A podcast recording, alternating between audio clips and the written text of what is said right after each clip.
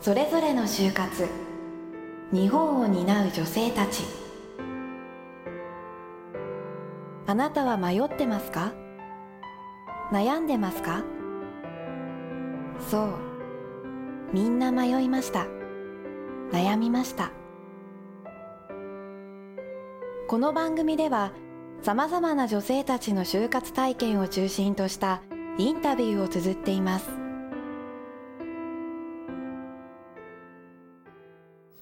ですねあの私自身はそんなにこう実感がないって言ったら変なんですけどそこまで大きな影響を受けたわけではないのでただニュースで見てるとああやっぱ大変なんだなってちょっと若干他人事で思う部分はあるんですがあの私の実際大学でも内定取り消しを受けた人もいてでその就活を取り締まってるセンターの話を聞くとその取り消しにあった後次の内定をもらった人もいればまだ就活をしてるっていう人もいるので4年生の自分としては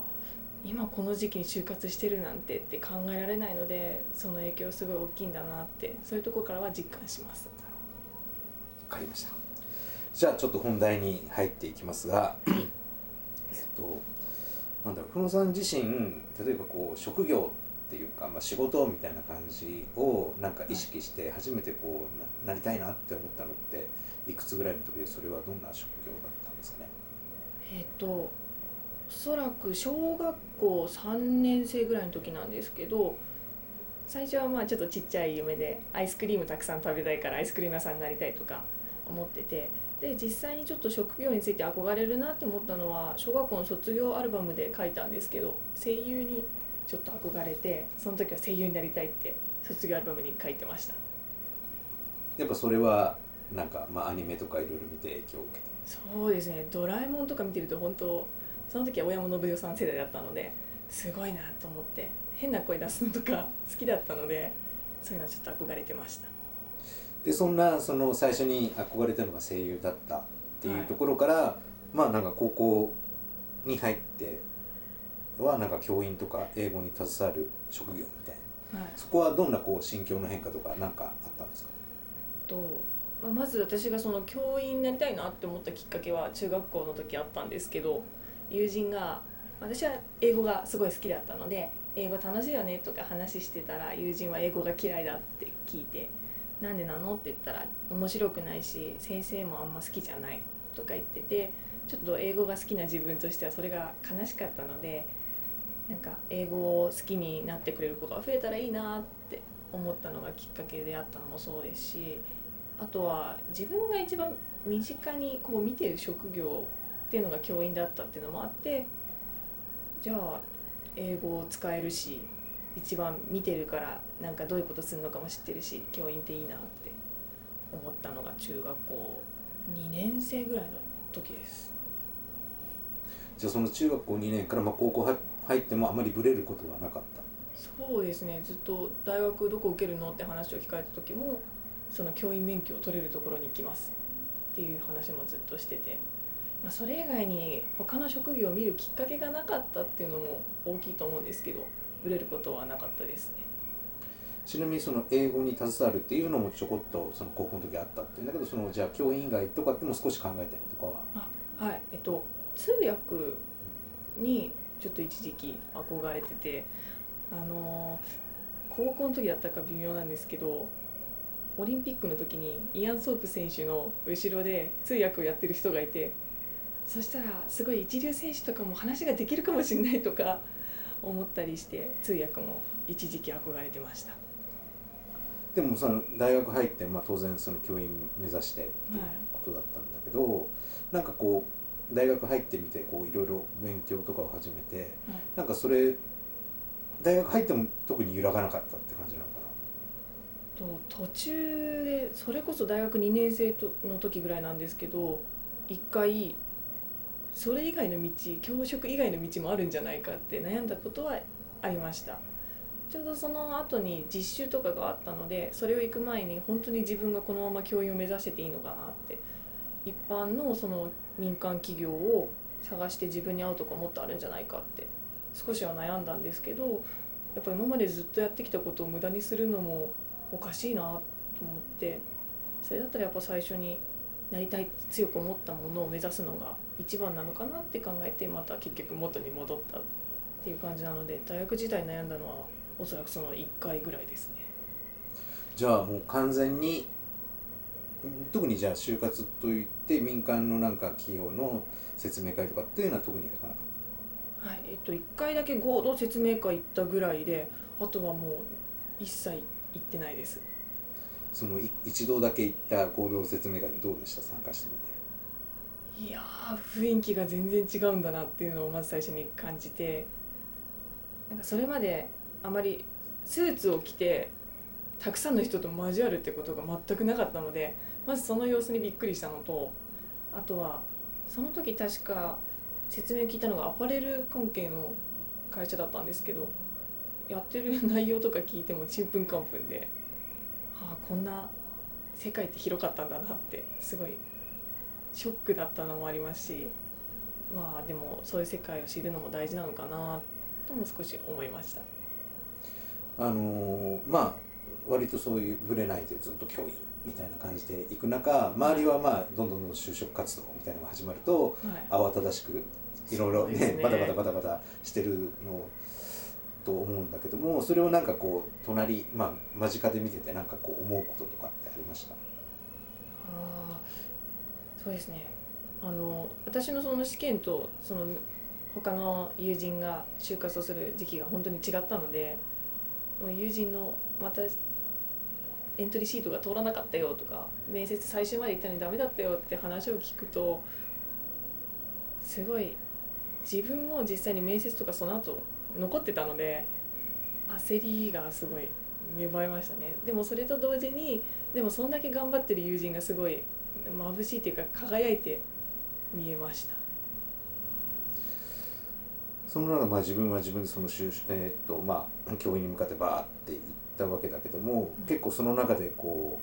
うなんつうのかなこうなるためにまあ目指すために結構こう大変だったこととか苦しかったこととかってどういうことですかね？その試験っていうものをまず教員になるためには通らなきゃいけないのでその試験の内容がすごい特殊で大学のその授業とレポートが重なってる中でその別の勉強をずっとしなきゃいけないある意味この大学入試の前の試験の勉強をずっとしてるのと同じような状態が続いたので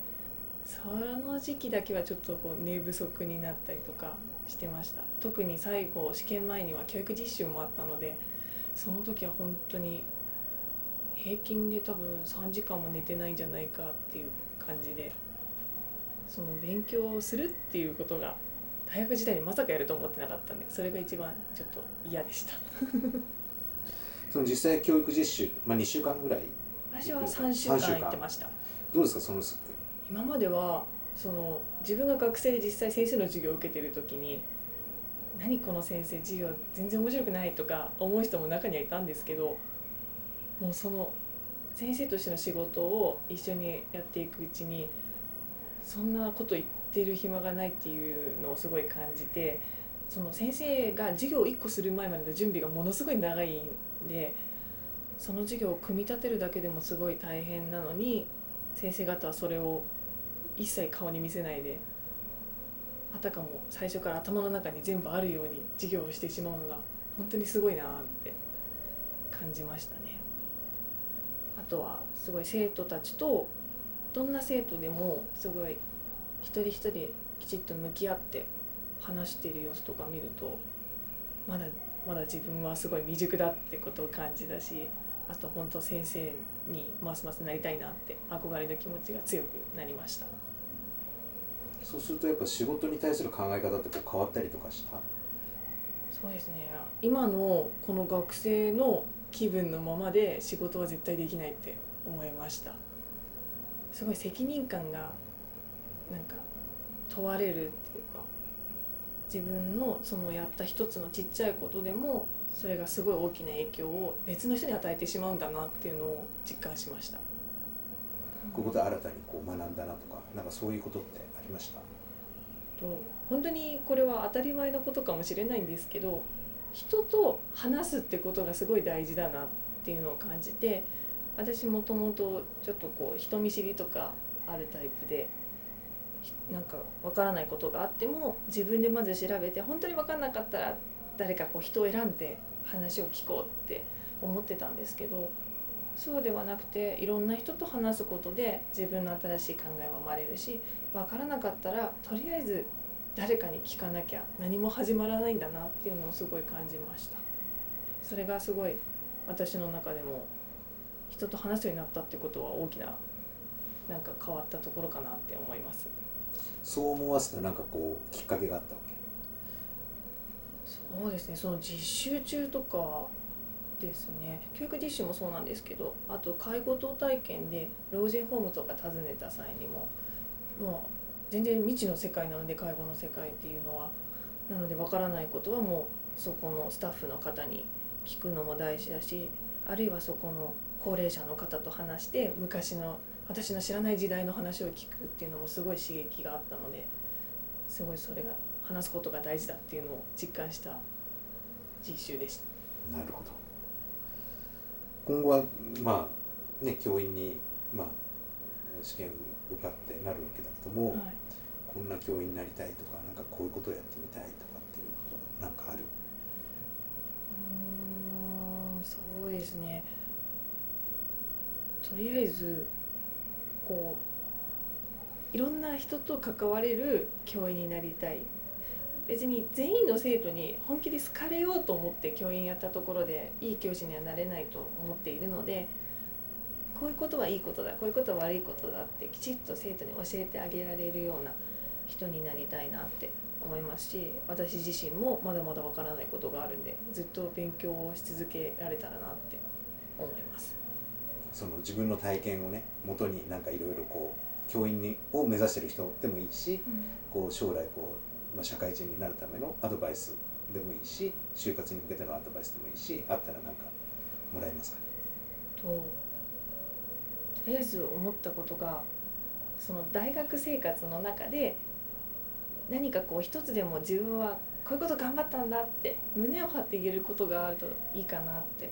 思います私の場合はその教職課程を4年間きちっとやったっていうのもありますしあとはサークル活動でみんなと一緒にすごい関われたっていうのも自分の中で頑張ったことの一つになるのでそういうものがあるとその就活をしてる最中でも面接の際にそういう話ができますしあと社会人になった時でもこういう思い出があるから自分は変われたんだって話す思い出話の一つにもなるのでそういうものは自分のすごい大きな自信につながると思います。で就活をする方には本当にあの職業問わずなんですけど自分に何ができるのかとかこの仕事に就いたら自分がどんなふうにこう変われるのかとかそういうのをいろいろ自分と向き合って考えてその就活をやっていただけたらいいなと思います。